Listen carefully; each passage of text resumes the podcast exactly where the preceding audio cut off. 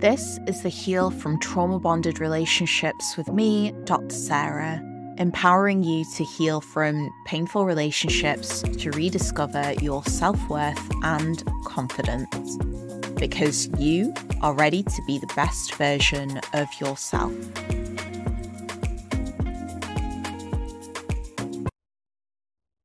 Welcome back, my friends. It's so good to have you here. And in today's episode, we are going to be talking about five different ways that your anxious attachment style can affect your relationship. So, where does this even come from?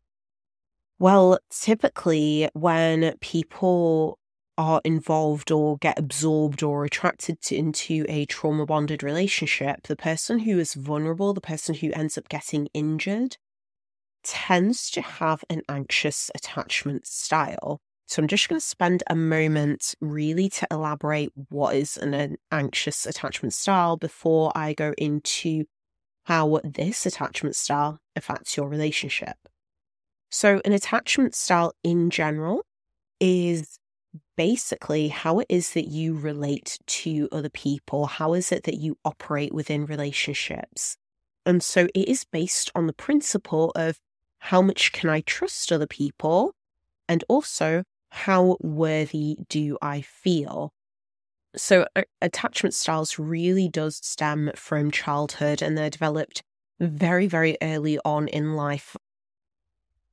And so, typically, what we start learning is how we should be interacting with other people, what relationships would look like. And we take these lessons learnt in childhood into our future, into our future relationships, whether that be romantic, whether that be platonic, friendship, co workers, family, whoever. But ultimately, our attachment style affects every aspect of every relationship that we have, especially within trauma bonded relationships.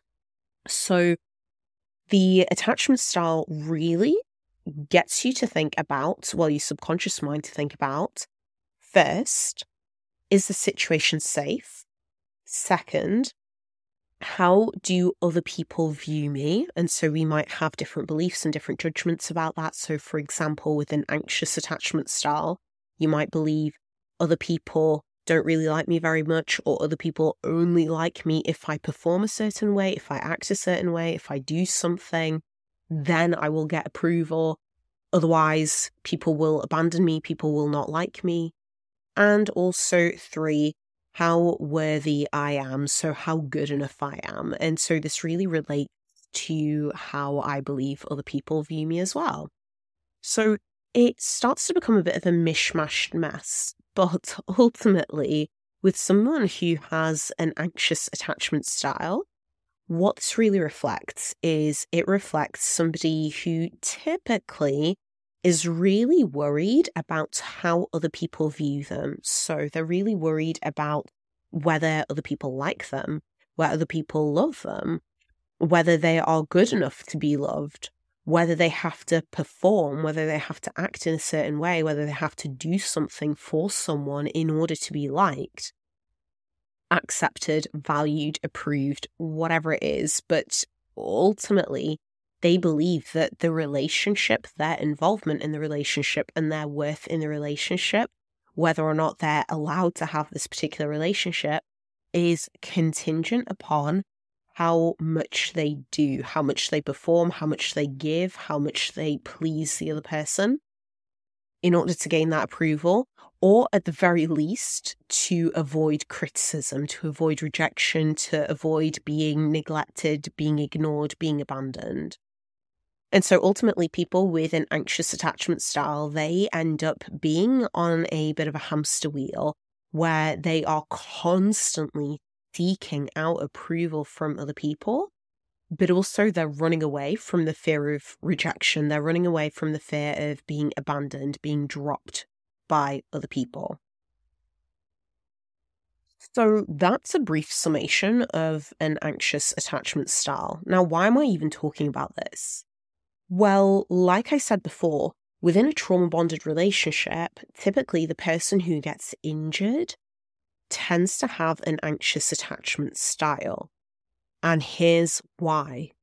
People with anxious attachment styles tend to get attracted to trauma bonded relationships, and they're attracted to trauma bonded relationships because what happens in a trauma bond is they are met with rejection, they're met with abandonment, they're met with all the things that they really fear. Now, as I'm talking about this, this might not really make logical sense, but I really want you to pay attention to this and really think about it.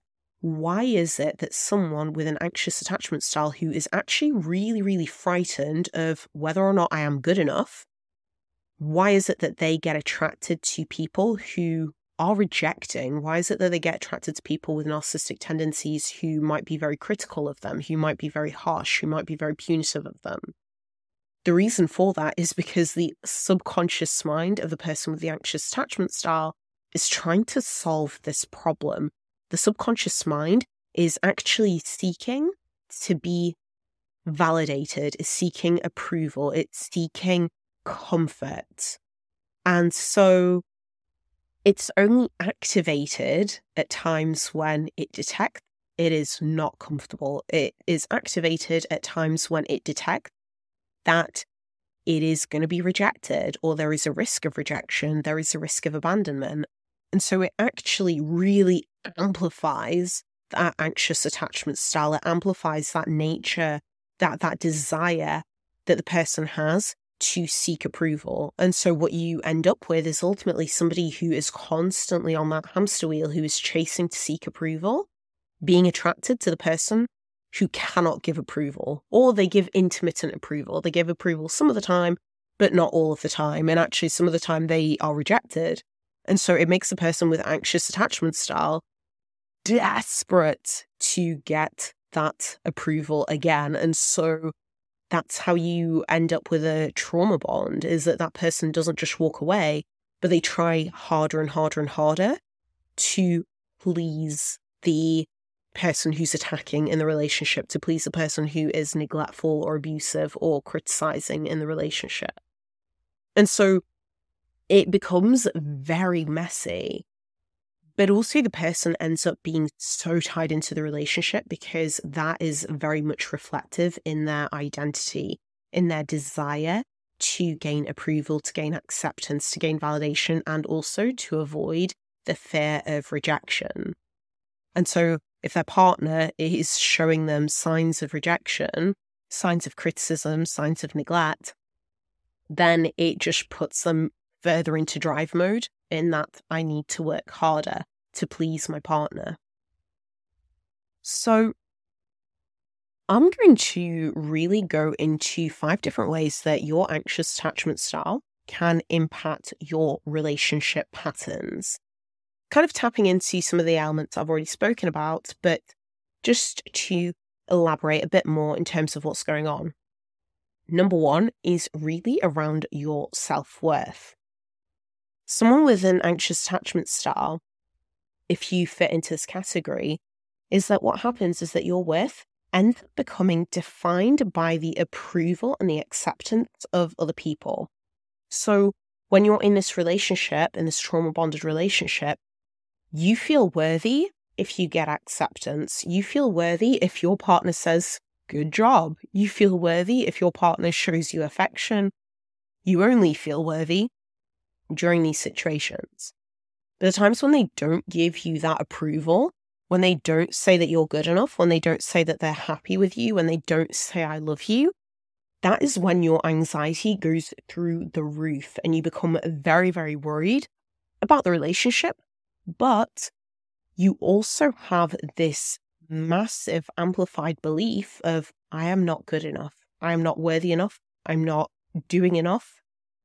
I am not attractive enough. I'm not serving enough. I'm not satisfying enough. All of the not enoughs. And so your self worth ends up plummeting. The second way, in terms of how your anxious attachment style might affect your relationship, is really to do with boundaries. Now, because you are on this hamster wheel of trying to gain approval, trying to avoid rejection, it becomes very, very frightening considering what it would be like to have a boundary, but also to practice the boundary. Now, I talk to a lot of people, and a lot of people understand the concept of boundaries.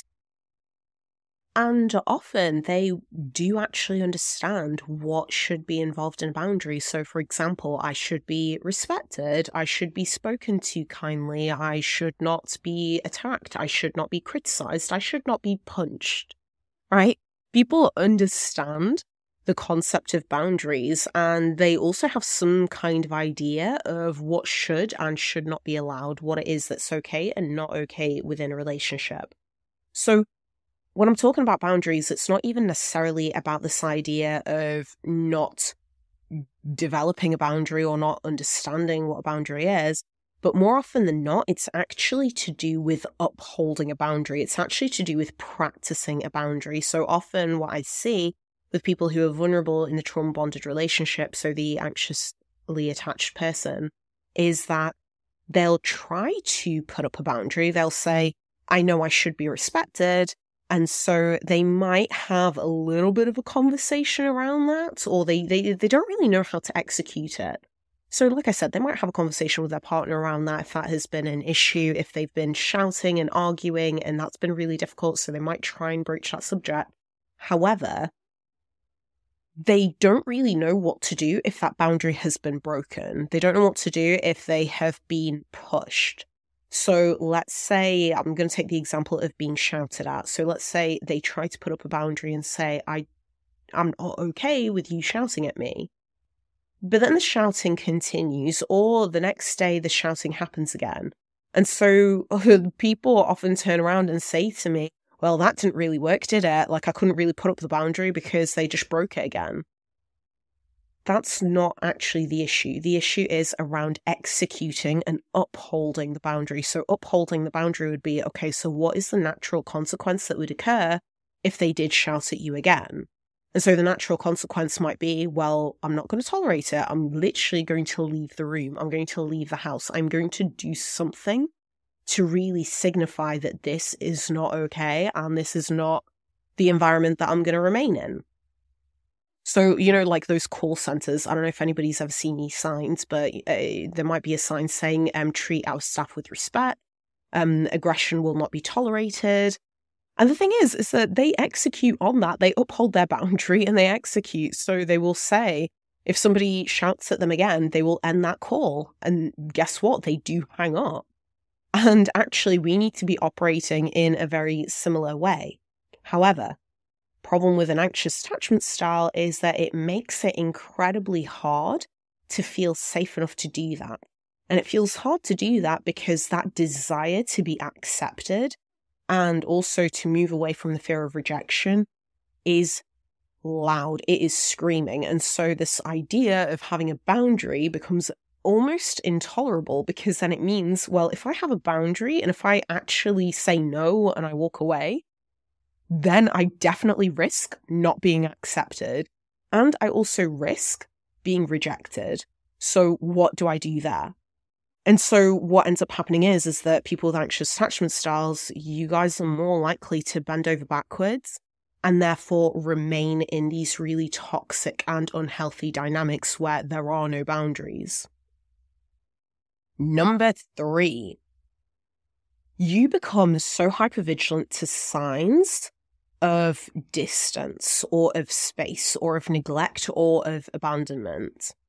So there's a risk of a self fulfilling prophecy here. So, what I mean by this is that often, because people who are anxiously attached are so fearful that other people are going to leave them if they don't perform, if they don't act, if they don't give, if they don't do, do, do, for that person to be accepted, they're so frightened that this other person will leave them. And so sometimes there is a risk of almost behaving in a way that actually pushes that other person away.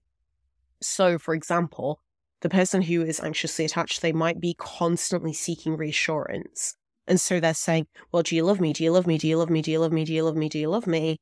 Until that other person actually gets really frustrated and then they walk away.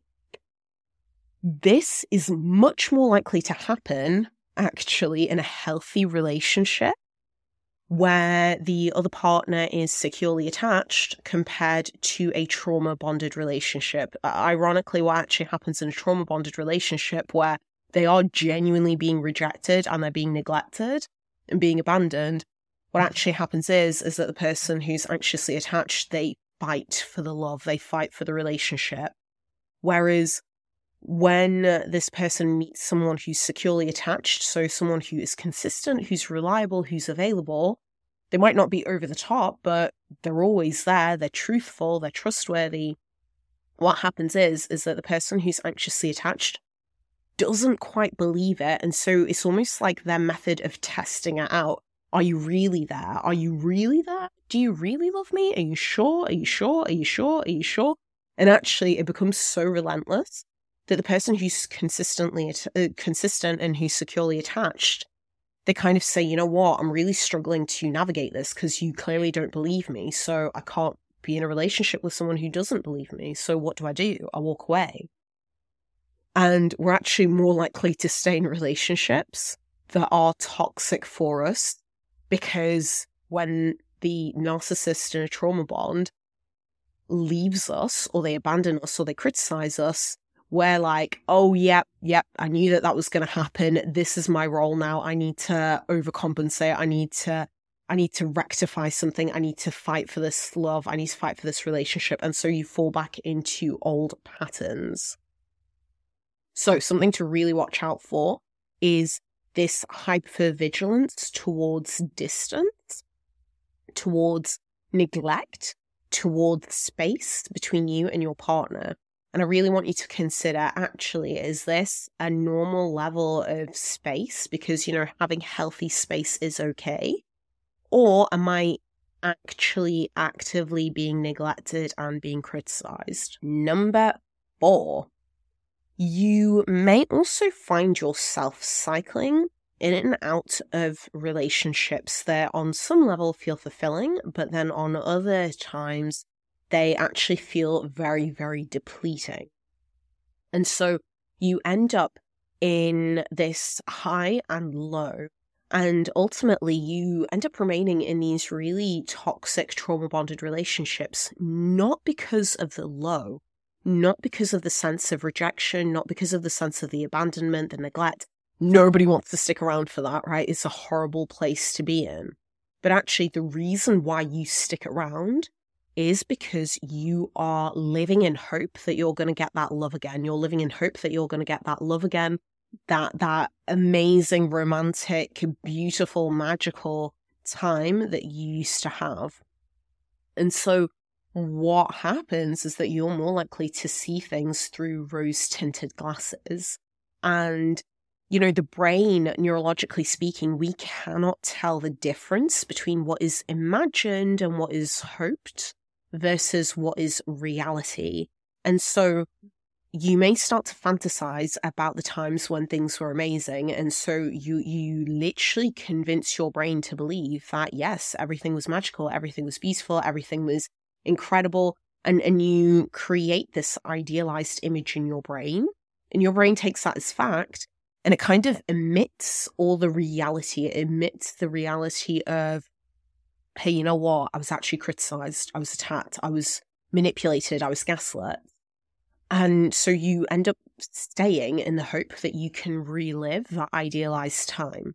But the problem is, is that because it's idealized and because it's actually false and it's kind of this created memory in your mind, you're not going to live that again because it because it never actually existed. It's just something that you believed that it existed. And so that in itself is incredibly difficult to come to terms with. But something I would really advise is for you to even keep a diary and for you to keep a record of what it is that you're experiencing. Because uh, journaling will absolutely get you a bit more grounded in terms of your life and your experiences within this trauma bond.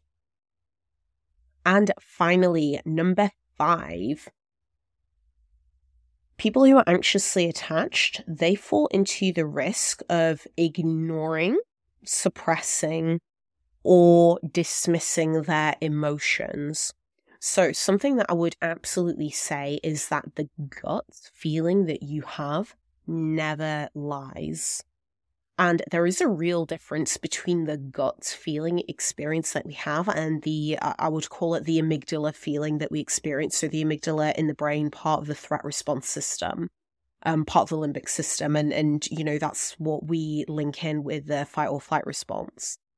And, and they're two very, very different things. But as human beings, I think society at large, what we have um, been doing and what we've rehearsed very well, unfortunately, is that we have stayed a lot more in our head as opposed to in our body and in our gut.